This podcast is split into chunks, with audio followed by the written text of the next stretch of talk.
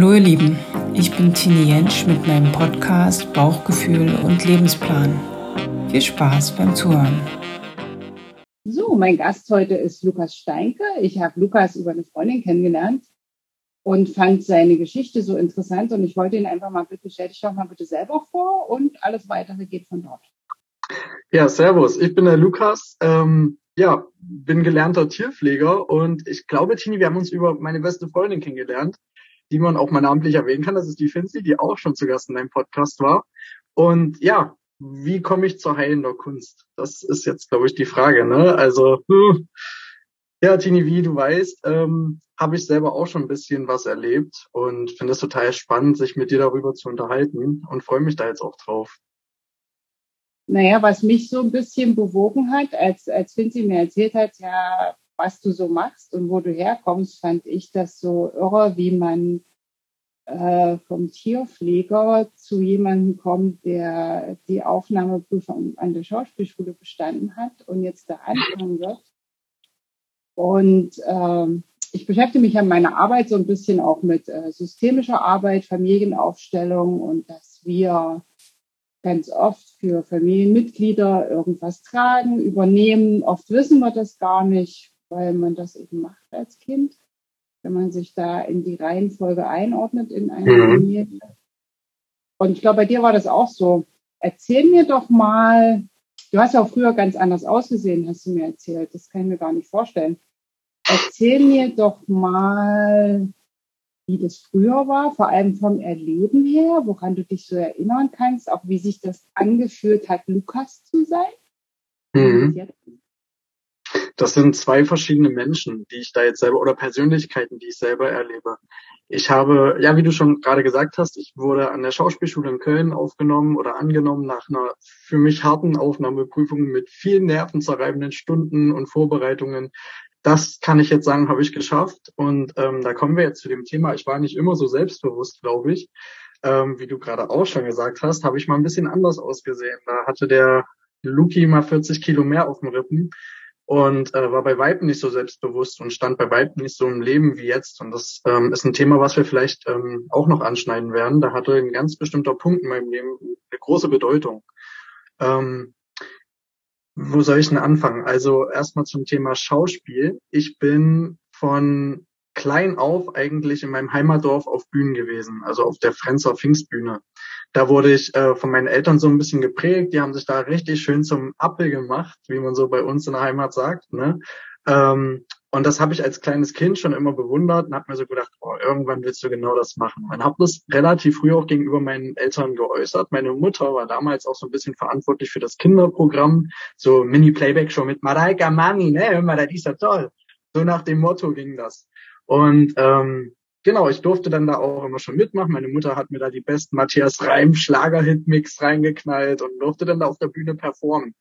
Das hat mir relativ viel Spaß gemacht damals schon. Und wenn man in dem eigenen Dorf, wo ein jeder kennt, so ein bisschen den ja, Hans spielen darf auf der Bühne, ist das schon irgendwie cool. Ne? Und danach wird man abgeklatscht und sagt so, ja, du warst ein guter Matthias Reim. Genau das hat mich dann irgendwie auch daran naja, festhalten lassen. Ich war dann relativ schnell auch im Männerballett als junger Spund. Alle waren so 30 Jahre und ich als sechsjähriger, also sechsjähriger, äh, zehnjähriger oder elfjähriger Bengel durfte dann da mittanzen. Das war mega cool. Na, und da entwickelte sich so ein bisschen die Leidenschaft. Und wie das dann immer so ist, durch Kontakte kommt man dann in eine Theatergruppe, dann kommt man zum FOT, zur, also zu einer Musicalgruppe. Und ja, ich glaube, das hat mich so mein Leben bisher begleitet und das hat mich geprägt da hat sich auch schon ziemlich viel Selbstbewusstsein aufgebaut, wie du dir vielleicht als Notärztin auch vorstellen kannst.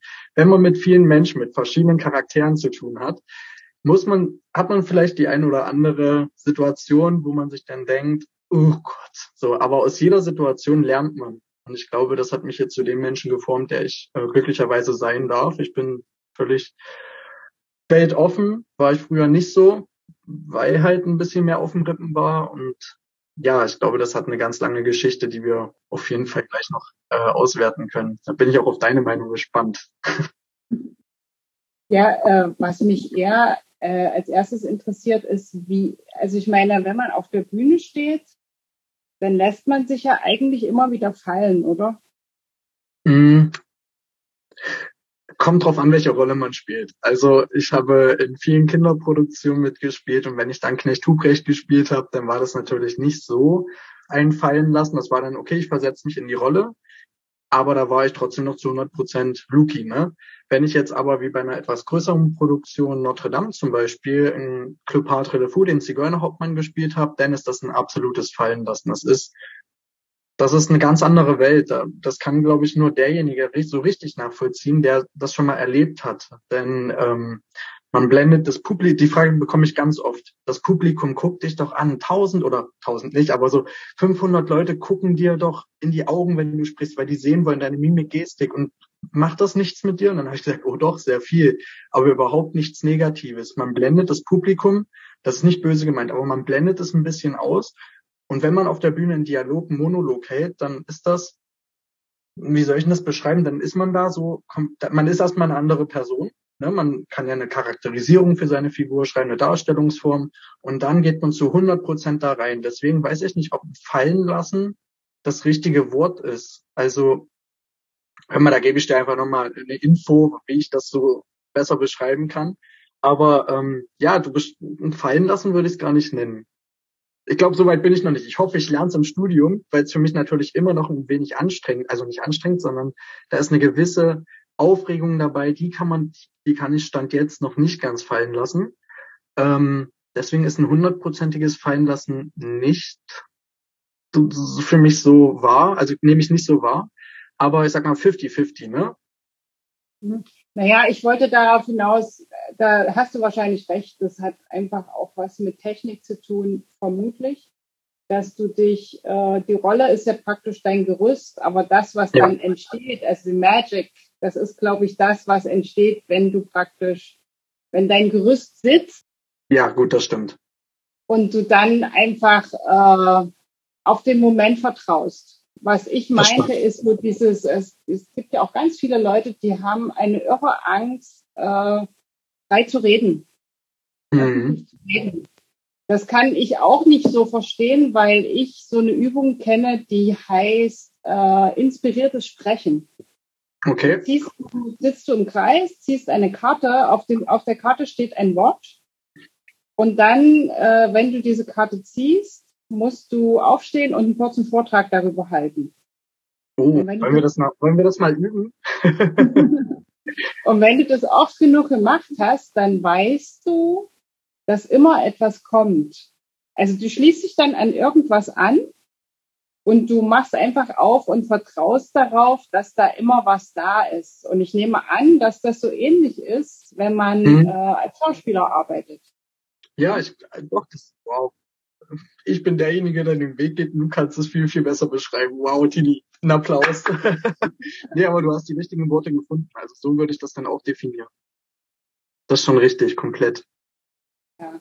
Weil für mich ist das so, ich bewundere die da auch, aber ich kann, also ich, man muss ja schon auch, glaube ich, so ein bisschen eine extrovertierte Art haben, oder? Da, also, hör mal, wir haben uns ja kennengelernt, du kannst mich ja gerne mal beschreiben, aber ich würde mich als introvertiert, zurückhaltend und naja, nicht einfühlsam beschreiben. Nein, also du hast vollkommen recht, was das angeht. Ne? Ich glaube, also ich hatte ähm, eine Freundin, die stand mit mir auf der Bühne und äh, hat das während den Proben auch voll genossen und hat das äh, super gespielt und auf der Bühne selber hat sie das auch toll rübergebracht. Und danach kam sie zu mir und hat gesagt, das ist doch nicht absolut, also das ist absolut nicht meine Welt. Verstehe mich nicht falsch, aber ich kann mich nicht fallen lassen. Und ähm, ja, also ich glaube, man braucht schon so eine kleine Ader und ich glaube, man muss auch ein bisschen verrückt sein, um ähm, ja, wer weiß, was mir für Rollen begegnen. Man muss natürlich offen sein, ne? Man kann natürlich ablehnen oder sonstiges, aber ähm, ja, ich glaube, da hast du vollkommen recht. Man muss ein bisschen Würmkopf sein oder so eine leicht verrückte Ader, um das durchstehen zu können. Ja, und was treibt den Tierpfleger zum Schauspieler? Also da kommen wir dann wieder auf das Thema von vorhin, auf die Verstrickung. Ich meine, das ist ja das Schauspiel, das ist ja das, was mhm. jetzt ist, was immer näher auf dich zukommt. Ja. Äh, wieso bist du eigentlich Tierpfleger geworden? Das weiß ich gar nicht. Das hat ähm, zwei Gründe. Also wie das so ist in der Pubertät, man war vielleicht mal gut in der Schule und ähm, also ich fange mal mit der ersten Theorie an, aber die an, der andere Theorieteil ist eigentlich der, der mich am meisten dazu bewegt hat. Ähm, ich habe eigentlich immer vorgehabt, Tierarzt zu werden, mehr oder weniger. Da war auch mal was anderes im Spiel. Ich wollte mal Koch werden und dann habe ich gesehen, wie früh man da jeden Tag aufstehen muss und dachte so, oh nein. Ähm, dann dachte ich, okay, Tiermedizin wäre doch ganz cool. Ne? Also da dachte ich, na, ein bisschen Tiere, das ist doch was Feines. Ähm, ja, aber die eigentlich, also das ist so die Variante, die ich allen erzähle, wenn die mich fragen, wie ich zum Tierpfleger gekommen bin. Die eigentliche Variante ist, dass ich in meinem engen Familienkreis, ähm, naja, krankheitsbedingte Fälle habe, die ich als 16-Jähriger überhaupt nicht verstehen konnte und momentan, also ich kann es momentan auch immer noch nicht so richtig verstehen, weil wie es so oft ist, Geld regiert die Welt. Wenn man Geld in die Forschung setzt, würde da auch ein bisschen mehr passieren. Ähm, multiples, äh, multiple Sklerose ist da ein ganz großes Thema bei uns in der Familie, gerade für mich auch. Ähm, und ich konnte als Kind nicht verstehen, dass es für fast jede Krankheit auf der Welt ein Medikament gibt. Das war aber falsch. Es gibt für so viele Krankheiten kein Medikament. Ne? Was, aber wenn du einen Fokus hast auf eine Krankheit, dann blendet man vieles aus. Ähm, und das war der Beweggrund, weshalb ich das angefangen habe. Ich bin Tierpflegerforschung Klinik gelernt. Ähm, und mein Ziel war es immer, mein Verständnis auf den Sprüngen zu kommen. Das heißt, dass ich mal nach Amerika gehen wollte, nach meiner Ausbildung am liebsten gleich, ähm, und wollte in die MS-Forschung gehen, um zu sehen, wo hängt's. Natürlich kann man als Tierpfleger nicht viel bewirken, aber man könnte die Forschung über, also unterstützen. Das ist natürlich mit Tierversuchen gekoppelt. Dazu muss ich aber auch sagen, ich bin in dem Beruf jetzt mittlerweile fünf Jahre, plus Ausbildung sind es acht. Und ich habe in meiner ganzen Ausbildungszeit nichts Tierschutzwidriges erlebt. Und also die Forschung ist nicht das, was in vielen Köpfen ist. Ne? Also das muss man auch mal sagen. Man kann den Tieren in der Zeit, wie sie halt bei uns sind, kann man ein wunderschönes Leben bescheren und das mache ich. Also da bin ich drauf und dran. Ich bin auf Arbeit schon der kleine Enrichment-Typ, also der Beschäftigungsmensch für Tiere, werde ich da, naja, gehänselt. Ähm, aber wie gesagt, das ist das, was, warum ich mich dafür entschieden habe. Und natürlich schwang dieser dieser Gedanke, Schauspieler zu werden, schon immer mit rein. Aber da muss man der Sache auch mal ganz ehrlich naja, entgegentreten, dass das alles eine finanzielle Sache ist. Ich kann von meinen Eltern, von meinen Großeltern, von meinen Geschwistern nicht verlangen, dass die mein Studium finanzieren. Und so habe ich mir erstmal mit meinem Kompromiss im Kopf, dass ich das eine nicht verstehen konnte mit der Krankheit, aber meinem Traum, dem Schauspiel, habe ich das Ganze verbunden um erstmal ein bisschen Geld anzusparen und äh, gleichzeitig die Forschung ein Stück mehr zu verstehen. Denn wie gesagt, das, was man im Fernsehen oder auf dem Computer sieht, ist nicht immer das, was es letztendlich auch ist. Ne, das möchte ich nur mal so grob gesagt haben. Nichtsdestotrotz gibt es viel Leid und Elend, aber da ist das Deutsche, also gerade in Deutschland ist das wirklich ähm, tierschutzrechtlich alles super gehandhabt. Das, das unterstütze ich. Was betreust du für Tiere? Oh, ganz verschiedene. Also ich habe mich in meiner Ausbildung so ein bisschen auf Wildtiere spezialisiert. Das bedeutet Füchse, Waschbären, ähm, ja, Nerze, also Iltisse, Frettchen. Ja, jetzt ist es alles so ein bisschen anders. Jetzt ist ich, also jetzt bin ich äh, mehr oder weniger verantwortlich für, naja, gefühlt gerade den ganzen Bereich. Das bedeutet, wir haben Schweine, die, ähm, na, es gibt eine Seuche, die nennt sich MKS, Maulen- und Klauenseuche, denn die afrikanische Schweinepest, die gerade jetzt wieder im Wortgebrauch ist, die kommt ja voll auf uns angerollt und ist mittlerweile ja auch schon in Deutschland. Ähm, naja, und wir kriegen teilweise den Virus oder haben Tiere, die dieses Virus in sich tragen und versuchen dann äh, herauszufinden, hey, warum? Das war doch alles schon mal wie Tollwut. Tollwut ist da, glaube ich, ein gutes Beispiel. Ne? Deutschland zählt seit zehn Jahren mittlerweile als Tollwut frei eigentlich hat man ein Medikament dagegen, einen Köder, ne, einen Waldköder, den man äh, verstreut über alle Wälder und Wiesen. Ähm, aber wie es mit Corona zum Beispiel auch ist, es mutiert ja alles. Und das macht es dann halt auch schwierig, ne? da irgendwie den Impfstoff, den man vor 20 Jahren hatte, wieder einzusetzen. Das funktioniert dann auf einmal nicht mehr so richtig. Ähm, ja, aber wie gesagt, zum Thema Tiere. Ich ähm, darf mich glücklich schätzen, eine ganze Bandbreite an Tieren betreuen zu dürfen und jedem einzelnen Tier die Zeit und Aufmerksamkeit schenken zu können, die ich dem schenken möchte.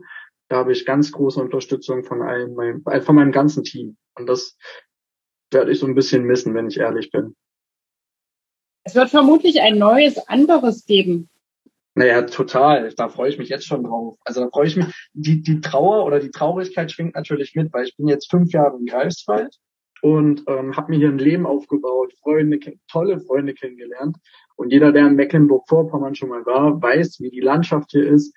Und jetzt gehe ich in Ruhrpott, also jetzt gehe ich richtig schön nach Köln. Und das ist natürlich ein krasses Gegenteil. Ne? Also, oh, aber ich krieg das hin, ich bin ja ein Weltenpumper. Naja, aber ähm, das passt ja dann auch zu deiner, zu deiner inneren Umstellung. Ne? Also ja, total. Da, und das Schauspiel ist ja dann was ganz anderes. Und äh, der Knackpunkt, das jetzt anzupassen, kam das dann im Rahmen dieser ganzen inneren Arbeit oder hast du dann einfach gesagt, so jetzt ist es Zeit? Oder habt ihr, hast du gemerkt, äh, dass du, ich meine, ich weiß von dir, dass es da irgendwie innere Verknotungen gab, sage ich mal, ganz vorsichtig, mhm. die du auch gelöst hast mit Hilfe?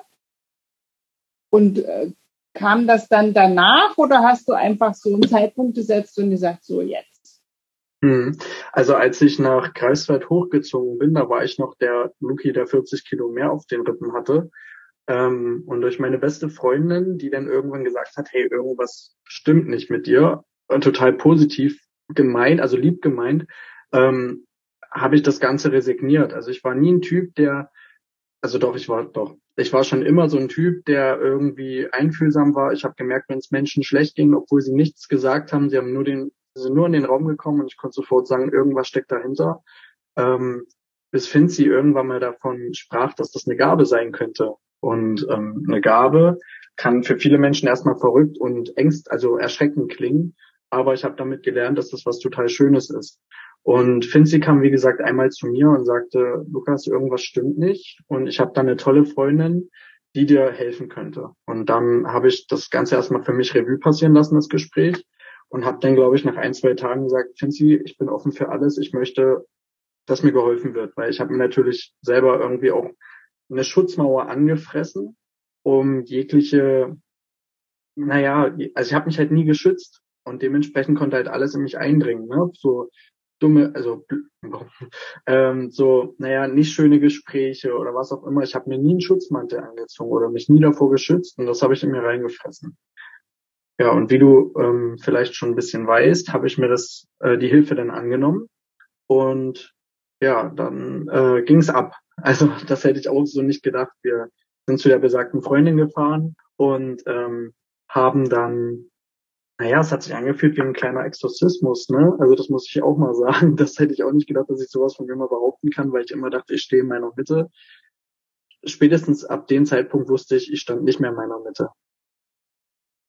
Aber wenn man, du bist ja, du warst ja relativ, oder du bist ja auch immer noch sehr jung. Also ich meine, das ist, glaube ich, ich glaube, dass man das Gefühl dafür auch erst, äh, das wird halt immer klarer, je älter man wird. Mhm. Ja, das ist vollkommen richtig. Na, guck mal, da war ich vielleicht 17 oder 18. Eigentlich war ich mit Party beschäftigt, ne, so was man halt in dem Alter auch so macht.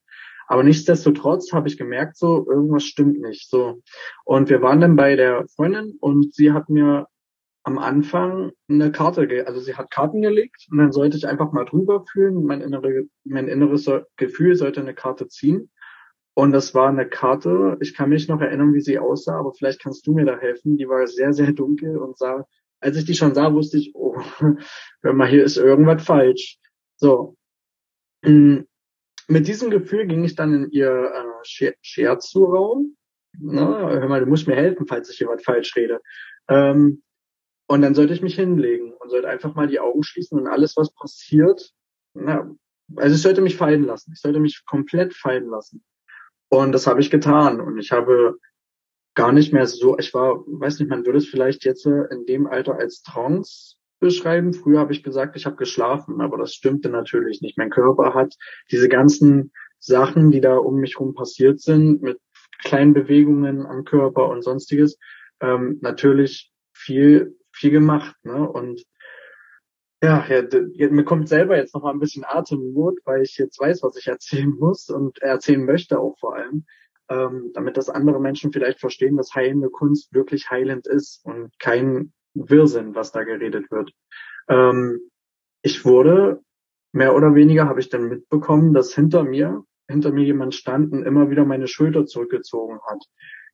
Meine beste Freundin saß neben mir und sie hat mir danach, nach dieser ganzen Geschichte gesagt, ich hätte wohl ähm, nicht so entspannt da gelegen. Ich hätte wohl vielleicht auch eine Träne verloren oder ich habe manchmal mein Gesicht zusammengekniffen oder habe meine also hab die Fäuste geballt und ich wusste in dem Moment echt nicht mehr, was war und ähm, unsere besagte Freundin war dann ähm, ich kann das gar nicht nachvollziehen, wenn man selber nicht diese diese heilenden Hände hat, dann kann man einfach nur geschehen lassen und das Ganze für sich irgendwie genießen oder in dem Moment man kann sich in ihr fallen lassen, aber ich kann das nicht nachvollziehen, was sie da gemacht hat. Auf jeden Fall kann ich mich an eine Situation erinnern, da sollte ich mich aufsetzen. Da war ich auch noch mal ganz kurz da. Und da habe ich Dinge gesehen, die ich mit meinem Verstand jetzt immer noch nicht irgendwie, ähm, naja, kompensieren kann. Ich habe zum Beispiel einen kleinen Jungen gesehen, der in der Villa groß geworden ist, in der Frenzer Villa, ähm, konnte genau beschreiben danach, wie er aussah, was er anhatte. Ähm, ja, das, war total crazy. Also ganze Kurzfassung ist, der Junge ist ähm, mit fünf Jahren gestorben und ich habe die Beerdigung von ihm gesehen und wusste, wo in Frenz, da haben wir einen alten Friedhof, wusste, wo der beerdigt war. Ähm, da komme ich später nochmal zu. Das habe ich zum einen gesehen, als ich mich aufgesetzt habe. Das kam wie von gleich und ich dachte halt, das war vielleicht der Junge, der an mir gegriffen hat, an meiner linken Schulter und hat immer gesagt, hey, ich habe noch eine Botschaft zu übermitteln oder was auch immer. Man macht sich ja Gedanken. Ähm, aber vielmehr war das eine Person aus meinem engeren Familienkreis. Das kam danach ein bisschen raus, nachdem Kerstin ähm, den Erzengel Michael rief äh, und sollte einen Bann durchschneiden mit seinem Feuerschwert. Von jetzt auf gleich bin ich wach geworden, als das ausgesprochen wurde und ich habe mich wirklich noch nie so frei gefühlt. Ich habe also wirklich noch nie. Ich habe mich komplett fallen lassen in dieser Sitzung und diese eine Sitzung hat mir Lebensqualität geschenkt und vor allem den Mut, was in meinem Leben zu ändern. Und zu dem, also zu dem Jungen, von dem ich gerade sprach, kann ich nur sagen, dass ich an dem nächsten Tag, das ließ mir die ganze Zeit keine Ruhe. Ich bin da aufgewachsen, ich kenne den alten Friedhof, kannte eigentlich auch jedes Grab. Mein Opa hat die Chronik über dieses Dorf geschrieben, beziehungsweise auch über diesen Friedhof. Ähm, aber nie ist mir ein fünfjähriger Junge aufgefallen. Den nächsten Tag bin ich ähm, durch das ganze Efeu und sonstiges ähm, zum alten Friedhof gegangen. An der Stelle, wo ich die Beerdigung gesehen habe, habe mir das Efeu zur Seite geschnitten. Ja, und was soll ich sagen? Da stand dieser fünfjährige Junge drauf. Ne? Und das sind alles so Sachen, die mich in meinem Leben bewegt haben, ähm, jetzt was Neues anzufangen oder was in meinem Lebensstil zu ändern. Der war absolut nicht gesund. Dieses Kind, war der, gehörte der zu deiner Familie oder letztendlich zu deinem Dorf? Hm, gar nicht, also gar nicht in meine Familie. Also ich habe dann auch mit meinem Opa drüber gesprochen. Wir sind den ganzen Stammbaum abgegangen, haben die Chronik nochmal belesen. Das war ein ähm, Junge, der diese Villa damals mit seinen Eltern gebaut hat. Also das ist ja die Familie Türke und das war ein Junge davon oder ein Cousin oder irgendwie in der Familie. Und mit der hat Stand jetzt mein Wissens nach Familie Karstedt und Familie Steinke, meine Eltern, ne, gar nichts zu tun. Also ich weiß nicht, was, was da war. Vielleicht habe ich damals, als ich da drinnen gelebt habe, in einer Wohnung in dieser Villa, ähm, irgendeine Verknüpfung bekommen, die ich aber so nicht realisiert habe. Das kann ich nicht ganz sagen. Aber ja, das wäre vielleicht auch nochmal ein Thema, was man bearbeiten müsste, denn so ganz aus meinem Kopf ist das natürlich nie. Warum habe ich den Jungen gesehen? Warum habe ich gesehen, dass er gestorben ist? Warum habe ich auch gesehen, dass er genau dort beerdigt wurde? Und warum musste ich das für mich vor allem herausfinden, ob das stimmt? Irgendwie ist da so ein innerer Drang gewesen. Äh, eine andere Frage, die mich bewegt, also ich finde es ja toll und ungewöhnlich, äh, dass du so in der Lösung geblieben bist. Also was ich damit meine ist, wenn man solche so Rituale macht und, und, und solche Arbeit macht, dann, dann macht man so ein Ritual, ja, und das bewegt oft auch ganz viel. Aber der innere Drang ist ja oft, äh, dahin zurückzurennen, wo man herkommt. Also selbst wenn man weiß, dass es einem nicht gut tut, einfach weil das so vertraut ist. Hast du das damals gespürt oder war die Befreiung einfach so groß, dass du äh, weitergelaufen bist? Beides. Also der Drang danach war extrem, ähm, aber die Befreiung war einfach so wie, ja, ich krieg diese Worte nicht aus meinem Kopf mit dem, ähm, mit diesem Engel, Michael, ne, der Erzengel Michael mit dem Feuerschwert. Und das war für mich nicht nur ein Schlag von diesem Bann oder was an mir haftete, sondern ein Bann von meinem Lebensstil oder von meinem ganzen Leben, was ich, man erlebt natürlich als Kind, wenn man ein bisschen dicker ist, auch ein bisschen, jetzt würde man sagen Mobbing, aber ich habe mich nie gemobbt gefühlt. Es war halt so ein bisschen Ärgern oder hier so eine Sticheattacke. Ähm, und ich habe mich von dem Ganzen lösen können, von allem. Und ja, ich glaube, dass ich glaube, wäre diese Sitzung nicht passiert, hätte ich an meinem Lebensstil festgehalten und der damals war, der, der für mich jetzt darauf blickend nicht gesunde und nicht schöne Lebensstil, ähm, ja, ich hätte mir den beibehalten und das war absolut nicht nur für den Bann oder für dieses, was, was ich gerade schon gesagt habe, nicht nur was an mir haftete mit Befreiung, sondern für mein ganzes Leben und daran halte ich immer noch fest. Und wie wie hat denn deine Familie reagiert? Und vor allem, was mich interessiert, wie hat die Person reagiert, um die es ging? Also, die dich irgendwie so ein bisschen zurückgehalten hat. Mhm. Also, ich liebe meine Familie über alles, aber über alles kann ich mit denen natürlich nicht reden. Gerade in solchen sehr sensiblen Themen, die gerade wir auch super besprechen können, oder ich mit Finzi oder äh, mit Henrik, ne, da habe ich so meine Leute. Aber man kann natürlich nicht mit jedem so offen reden. Ich meine, ich mache es jetzt in einem Podcast, ne, das ist ein gewisses Outing, ne, oder so einen gewissen Offenbar, eine gewisse Offenbarung. Und da komme ich jetzt auch genau auf diese Person drauf zu sprechen, die da an mir haftete. Ähm, das ist keine Tote, Person, das ist eine lebende und in meinem Leben sehr verbundene Person. Aber ähm, ich habe ich hab ihr das nie gesagt. Ich habe ihr das nie gesagt, weil sie ist in ihrem Leben so verbunden ähm, und eigentlich sehr glücklich und macht immer das Beste draus, dass ich ihr das nicht nehmen möchte. Denn wenn ich ihr sage, hey, du hast vielleicht ein bisschen zu viel Energie in mir gesteckt oder negative Energie, dass, mir, dass es mir schlecht ging, wüsste ich nicht, wie diese Person darauf reagiert. Und einfach aus Schutz ihrerseits mache ich es nicht.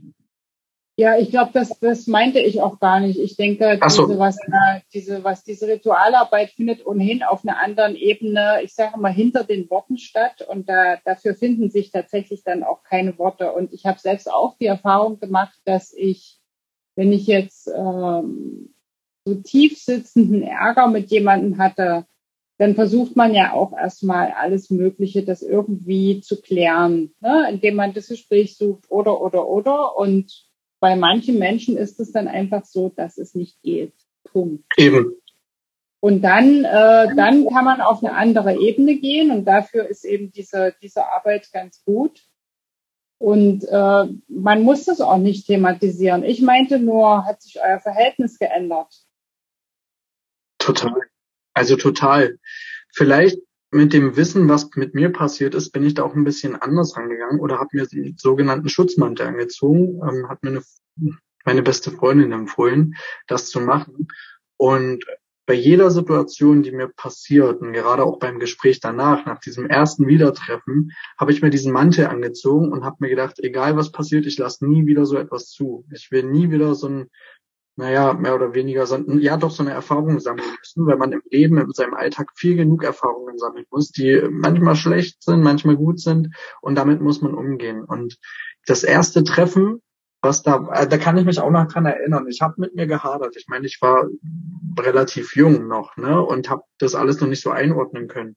Ähm, das war im Sommer, das war ein kleines Fest, also da war das alles noch ein bisschen möglich. Ähm, und dann haben wir uns gesehen und ich habe mich total gefreut, nichtsdestotrotz sehr gefreut, weil ich weiß, äh, weil ich da schon wusste, wie ich jetzt damit umgehen werde. Die Tipps habe ich gleich vor Ort noch bekommen ähm, bei der Behandlung und habe das auch alles drauf angewandt und habe mir eine Mauer, keine Mauer gezogen. Nein, ich habe mir den Mantel angezogen, weil eine Mauer innerhalb so einem engen Kreis, das macht man nicht, weil man resigniert nicht oder macht sonstiges. Man, ich habe für alle meine Familie, äh, für meine ganze Familie und für meine ganzen Freunde immer ein offenes Ohr. Ähm, aber das war, da schwang natürlich trotzdem ein bisschen Angst mit, da bin ich ehrlich. Ähm, aber die ist ganz schnell verflogen, weil ich wusste, wie ich mich verhalten muss. So, und das war, das war gut. Das war gut.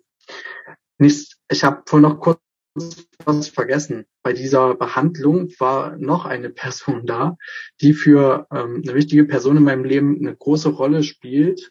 Und ähm, da sollte ich eine Botschaft vermitteln. Ich kannte diese Person aber persönlich gar nicht. Ähm, und habe das bis dato, bis, bis vor kurzer Zeit gar nicht gemacht. dann hat sich die Situation ergeben. Und seitdem bin ich auch ein bisschen freier.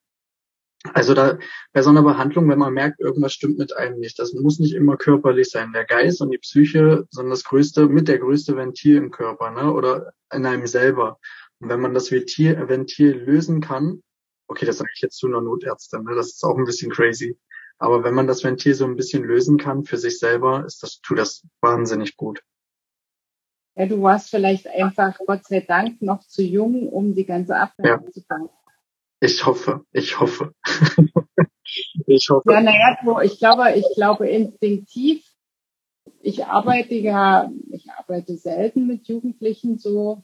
Wenn ich mit Erwachsenen arbeite, die wissen in der Regel nicht durch Worte, sondern die spüren irgendwie, dass es ans Eingemachte geht und laufen dann meistens erstmal drei Schritte rückwärts.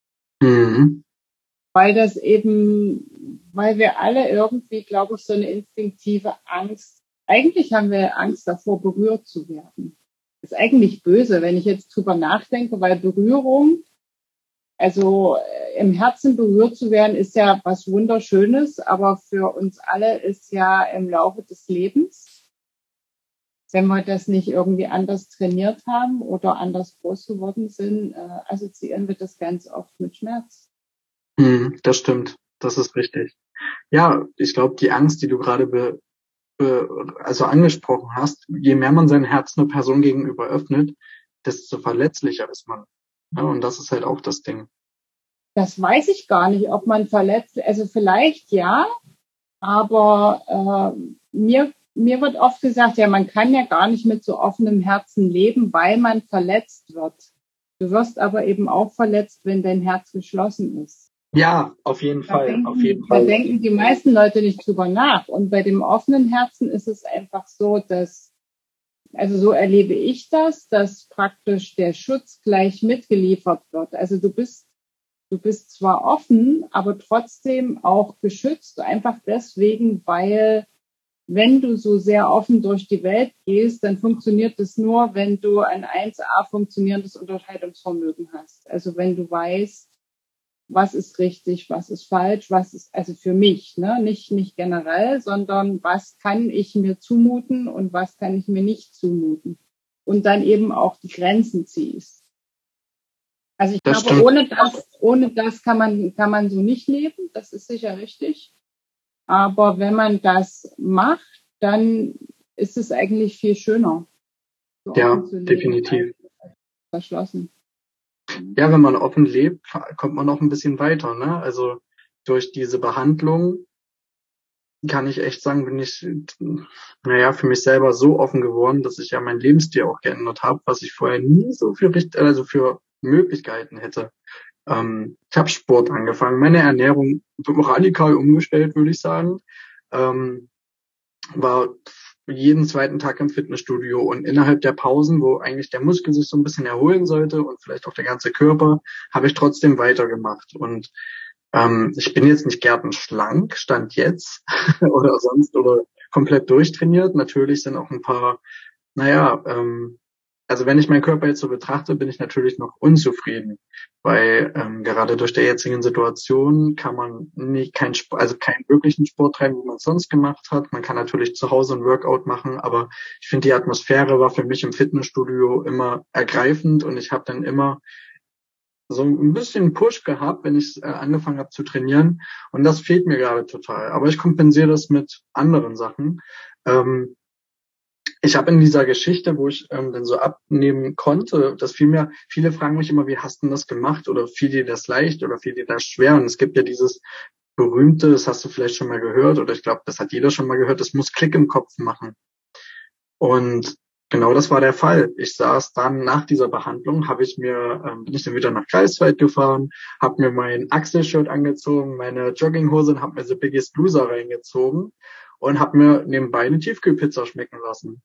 Ab einem bestimmten Punkt habe ich das auch irgendwie gefeiert. Man saß auf der Couch und hat das gesehen und hat gesagt, boah, krass, die schaffen es und das schaffst du eh nicht. Und von jetzt auf gleich habe ich mir so gedacht, ich lasse das. Ich habe also dieses Pizzastück, von dem ich gerade abgebissen habe, habe ich zurückgelegt, ähm, habe im Fitnessstudio angerufen, wo ich mal vom Drachenboot-Team aus war, habe ich eine kleine Einführung gehabt Und da habe ich auch schon damals gesagt, oh, ich will das unbedingt machen und habe es aber nie durchgezogen. Also habe ich da angerufen, habe gefragt, ob ich vorbeikommen könnte. Ich möchte jetzt was in meinem Leben ändern, so um 180 Grad. Und wenn ich es jetzt nicht machen kann, weil irgendwie es zu voll ist oder so, dann werde ich es nicht mehr machen können. So, oder dann werde ich es nicht mehr machen. Da hatte ich, das habe ich knallhart für mich selber so eingestanden. Ich habe den besten Trainer oder die besten Trainer, zwei, äh, dadurch kennengelernt, die mich so, die haben am Telefon gesagt, du packst jetzt sofort deine Sachen und kommst her. Das habe ich gemacht und dann ist daraus zu dem Trainer nicht nur eine coole Trainerbasis äh, geworden, sondern wirklich eine Freundschaft. Und egal, wann ich keinen Bock auf Sit-ups hatte oder auf ähm, Liegestütze, er stand neben mir und hat gesagt, du machst jetzt weiter du willst nicht so aussehen, wie, ähm, wie du es vor zwei Monaten gemacht hast oder sonstiges. Ne? Ähm, und ich bin über alles, über jeden Menschen, den ich bisher in meinem Leben kennenlernen durfte, bin ich so dankbar, denn der, der Umgang von den Menschen. Ne? Und wer weiß, wer ich jetzt wäre, wenn ich all diese Menschen nicht kennengelernt hätte. Ne? Mhm. Mhm. Aber du hast, ja, hast ja vorhin gesagt, ne, du hast schon realisiert, dass das ein Schutz war. Mhm, definitiv. Also für meinen Körper war das zu spät. Weil sonst hätte ich mit den Nachfolgen von einer radikalen Gewichtsreduktion, also Reduzierung, hätte ich, ähm, ja, hätte ich da eher reagiert, hätte ich jetzt nicht mehr so den Drang danach irgendwie in meinen Körper so, ja, muss jetzt, das ist in meinem Körper so, äh, in meinem Kopf so verankert, ne? Man will so für sich selber komplett zufrieden sein. Ich bin es. Ich bin es wirklich. Aber es gibt natürlich so ein, zwei Knackstellen, wo ich mir sage, boah, mit viel Ehrgeiz kriegst du das auch noch hin. So, und der Ehrgeiz packt mich ja gerade umso mehr. Ich meine, in meinem Leben steht jetzt sowieso noch eine große Wendung an. Ähm, und äh, ich weiß einfach, dass ich mit den richtigen Leuten alles in meinem Leben schaffen kann. Und ähm, ja, dafür bin ich jetzt sowas von schon dankbar. Das kann ich auch nur so sagen. Hast du mal überlegt, irgendwie so in diese heilerische, äh, irgendeine Art von Heilarbeit zu machen? Oder machst du das vielleicht für dich? Mm, für mich selber auf jeden Fall. Also ich habe ganz oft Momente, an denen ich sehr laut bin. Und das kennen viele von mir so auf der Bühne, ne, Luki die Rampensau oder was auch immer. Das sagt meine liebe Oma auch ganz oft. Ähm, aber ich wollte gerade sagen, ich erwische mich nicht, ich mache das, ich mache das bewusst. Ich nehme ja auch öfter, jetzt gerade vermehrt, da viel in Planung steht und alles, nehme ich mir ganz viel Zeit für mich, ähm, um einfach mal zu sagen, hey, jetzt bist du mal ruhig. Jetzt mache ich einfach mal zehn Minuten, da rede ich nicht, mache ich das Handy weg und zehn Minuten tun mir schon so gut. Und ich glaube, das ist auch eine gewisse Art von Heilung. Eine Heilungsarbeit, wie du sie leistest, da, da bräuchte ich erstmal eine Lehre, um das, um gewisse Tricks, also Tricks nicht, aber um gewisse Gefühle noch besser steuern zu können oder sonstiges. Aber ähm, nee, also so konkret habe ich noch nicht drüber nachgedacht, irgendwie mal sowas noch in Angriff zu nehmen.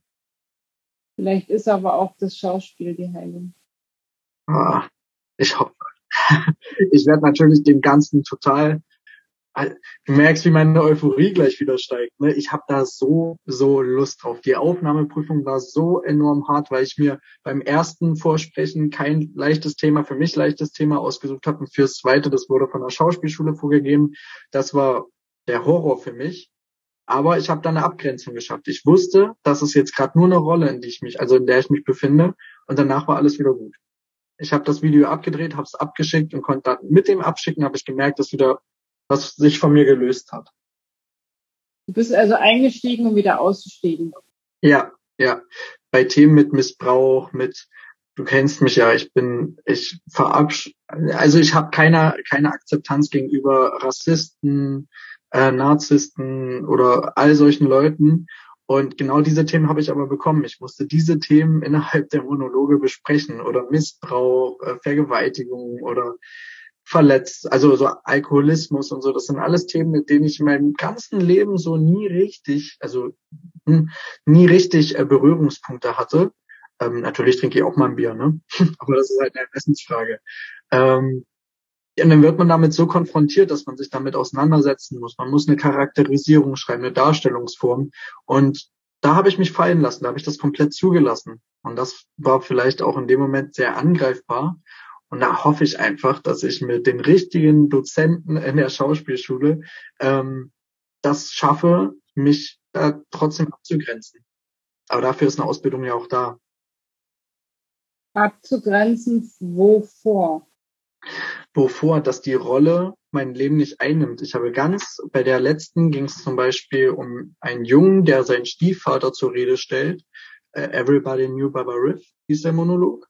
Ähm, da ging es darum, dass ich einen Jungen gespielt habe, der jetzt 15, 16 ist. Das musste ich per Charakterisierung rausfinden. Und ähm, ja, der hat seinen Stiefvater zur Rede gestellt, weil er ihn öfter mal geschlagen hat mit dem Gürtel und den Alkohol durch die Kante geworfen hat. Und ähm, einfach kein guter Stiefvater war, nie. Er hat ihn, wie gesagt, ganz oft geschlagen, die Mutter zum Alkoholismus gedrängt, äh, selber ganz viel getrunken hat und ich musste ihn in einer Notsituation zurechtweisen, dass er weder mich noch meine Mutter zu schlagen hat und dass ich sein, ich zitiere, sein versoffenes Whisky-Gesicht nicht mehr sehen kann. Und das war für mich so ein Wunderpunkt, weil ähm, ich weiß nicht, ich habe mich mit dieser Rolle nicht identifiziert. Wie gesagt, ich habe solche Themengebiete nicht in meinem Leben irgendwie erlebt, was das so angeht. Ähm, aber ich konnte, aber ich konnte ähm, mich in die Lage trotzdem hineinversetzen in das Jungen. Und das ist das, was Finzi immer gesagt hat. Vielleicht hast du eine Gabe.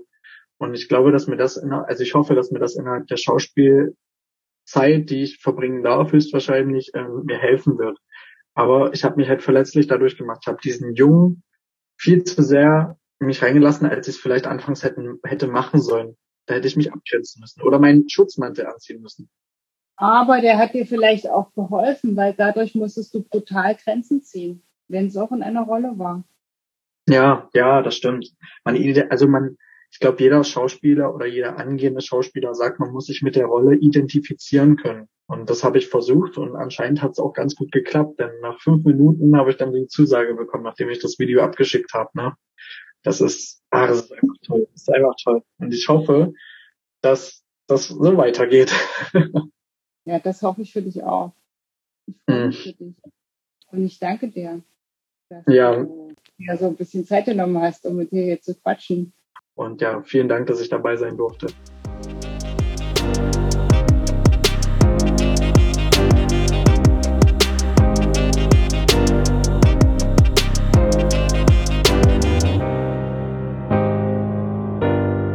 Danke fürs Zuhören und ich habe eine Bitte. Wenn euch das gefallen hat, dann hinterlasst doch bitte einen Zweizeiler oder teilt die Episode mit euren Freunden. Bis zum nächsten Mal. Tschüss.